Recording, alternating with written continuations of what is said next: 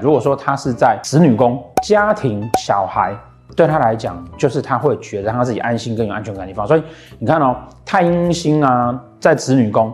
那他一定是天象星座命，天象人会在乎自己的人际关系，自己的人际跟自己的生活是不是有条有稳。这样子的人呢，他随时就会需要去担心说自己的人际关系被破坏掉了。